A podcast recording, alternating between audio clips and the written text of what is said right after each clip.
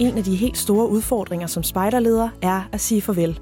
At forlade den post, du før har siddet på, og at give ansvaret videre. Heldigvis er der flere ting, du kan gøre for at sikre dig, at teten bliver givet videre på en god måde. Og ofte er et planlagt farvel også et godt farvel. Mit navn er Margrethe Lykkegaard Hansen, og du lytter til 1 af 10 podcast, produceret af KFUM Spejderne i Danmark. I den her podcast skal du møde 3 kvinder. Malene Folager, der for nylig sagde farvel til chancen som tropleder. Mia Jan Knudsen, der er ny familiespejderkoordinator og allerede nu planlægger sit exit. Og sidst men ikke mindst, gruppeleder Helle Kyll Jensen, som gør sig mange tanker om, hvordan hun en dag skal finde sin afløser.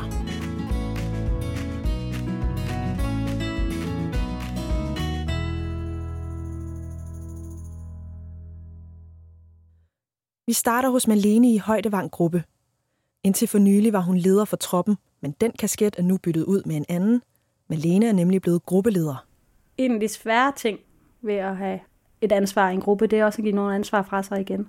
Jeg har jo været i gruppen i mange år, og en af mine hjertebørn var jo de her tropspejdere. Men når man lige pludselig også fik en kasket, der hed gruppeleder, så kunne man godt mærke, at kalenderen begyndte at være fyldt ud. Og så er det jo med at få lavet den rigtige beslutning, både for en selv, men egentlig også at være knap så egoistisk og se på, hvad er bedst for gruppen som helhed. Heldigvis var der en oplagt kandidat til at overtage posten. Jeg gav teten videre til en, jeg havde været leder med. Faktisk kun et halvt år, men var kommet ind og havde vist rigtig godt engagement og havde en rigtig god forbindelse til børnene. Og også en, som jeg kan se vokse med opgaven og ville kunne drive dem i flere år, end jeg nok kunne. Og så kunne jeg se, at det kunne hun sagtens bære, og hun ville gøre det rigtig godt, og også være en mere stabil person for de her børn, end jeg ville kunne være det næste stykke tid. Netop fordi den nye tropleder allerede kendte gruppen, blev overgangen meget glat for Malene.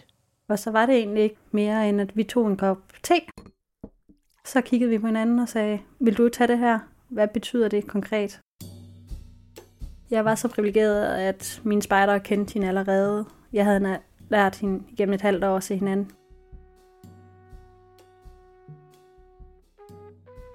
Vi havde haft både spejdermøderne, hvor vi havde været sammen med børnene. Vi havde haft spejdermøderne, hvor børnene passede sig selv, og vi havde været sammen. Og vi havde også taget de der aftener, hvor vi havde mødtes hjemme ved hende og spist en aftensmad og få lov til at møde hinanden lidt mere privat. Og det gjorde, at jeg var tryg ved hende som person. Var hun nu kommet udefra, så havde det krævet, at man lige tog sig tid til at lære hinanden at kende først. For jeg ville ikke overdrage en trop til nogen, jeg kendte. Så havde det krævet noget mere planlægning og noget mere organisering. Vi også kunne gøre det som en lidt løbende overgang, fordi jeg stadigvæk er til mange af møderne. Så vi har nogle møder, hvor hun er der, nogle møder, hvor jeg er der, og nogle møder, hvor vi er der sammen. Den løbende overgang har gjort, at jeg var mere tryg ved at give opgaven fra mig. Og jeg tænker også, at det har gjort, at hun har været tryg ved at tage den til sig. Fordi hun har ikke egentlig ledererfaring fra tidligere steder. For hende var det nyt bare at være leder. Men fordi vi kunne tage de her gange, hvor de første gange så hun det bare an. Og så var der lige et møde, hvor hun planlagde, mens jeg var der. Og så var det jo ikke en problem for hende at overtage bagefter. Så det har givet os rigtig meget, at vi kunne lave sådan en løbende overgang for begge parter, tror jeg.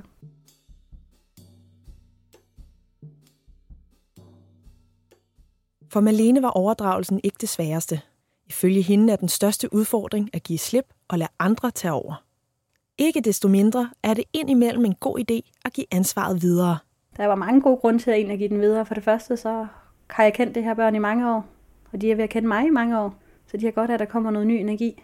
Så er det også personligt for mig en fordel, at det er ikke mig, der har hovedansvaret længere. Man fornemte mange kasketter, og så var det bedst for gruppen, fordi lige pludselig kom der noget ny energi, og en, der kan drive gruppen fremadrettet i en ny rolle.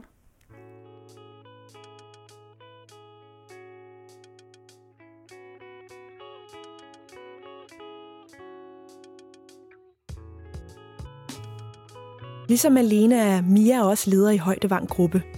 Men modsat Malene har hun kun været med siden efteråret 2016. Jeg hedder Mia, og jeg er familiespejderkoordinator her i Højdevang gruppe. Og jeg har en baggrund, hvor jeg selv har været spejder og spejderleder før, og har så holdt en længere pause, fordi jeg selv har fået små børn.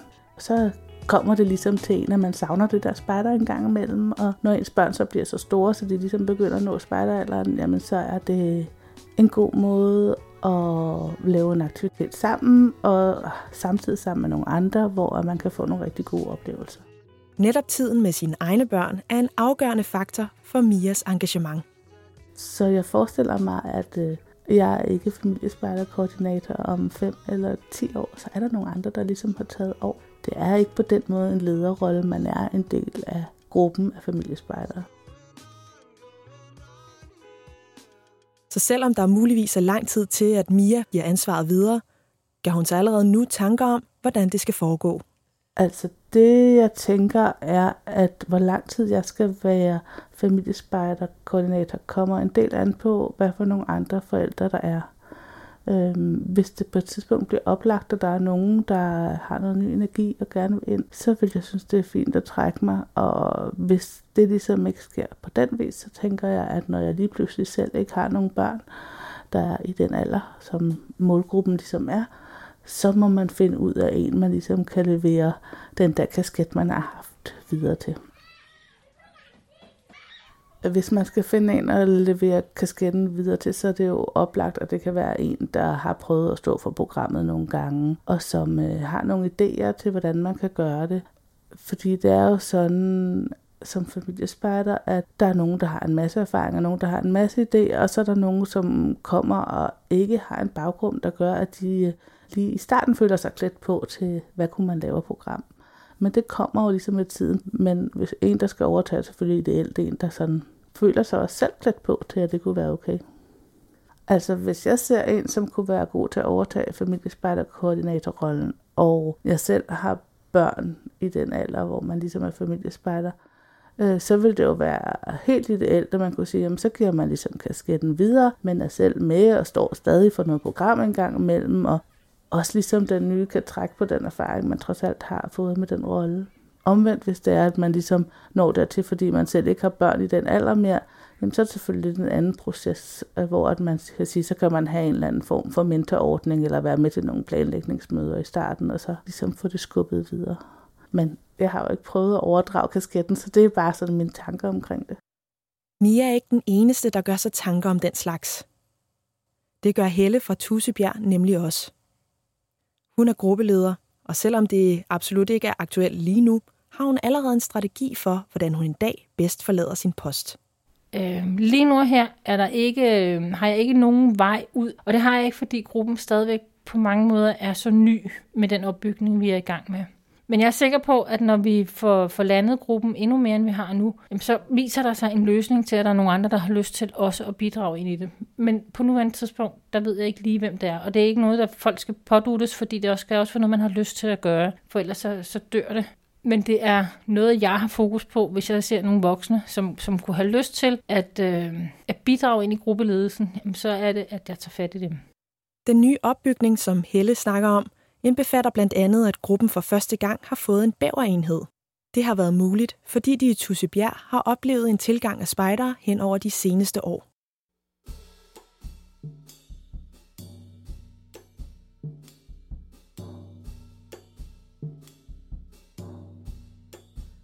Men selvom det kører godt i Tussebjerg, er Helle meget opmærksom på, at hun og de øvrige ledere i gruppen skal kunne trække sig, hvis det er nødvendigt, eller hvis lysten forsvinder. Det er jo det, vi i gruppen meget gerne skal imødegå ved at arbejde med forældre og andre voksne, der har lyst til at gøre en forskel. Sådan, så man måske ikke tænker, at jeg har den her post i 5-10 år frem, men tænker, at lige nu og her er det, jeg bidrager med.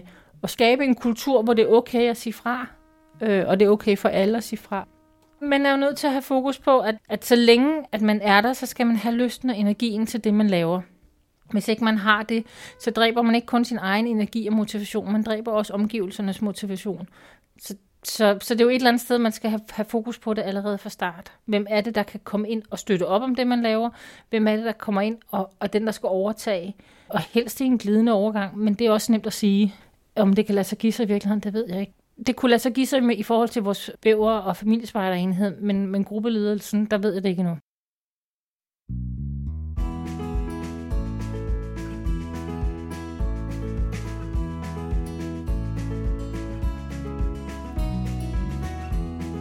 Du har lyttet til podcasten Et planlagt farvel. Først og fremmest, tusind tak til Malene, Mia og Helle for at dele jeres tanker med os. Historien her er produceret af KFUM Spejderne i Danmark. Tilrettelæggelse af Marie Rar Kruse Østerholdt og Katrine Tjørved. Katrine er også redaktør. Og mix af Marie Enevoldsen. Mit navn er Margrethe Lykkegaard Hansen. Hvis du kunne lide, hvad du hørte, kan du finde mere på www.spejdernet.dk. Her har vi samlet en række historier fra spejderlivet i lokale grupper hos KFUM Spejderne. Fortalt på skrift, film og selvfølgelig på lyd. Tak fordi du lyttede med.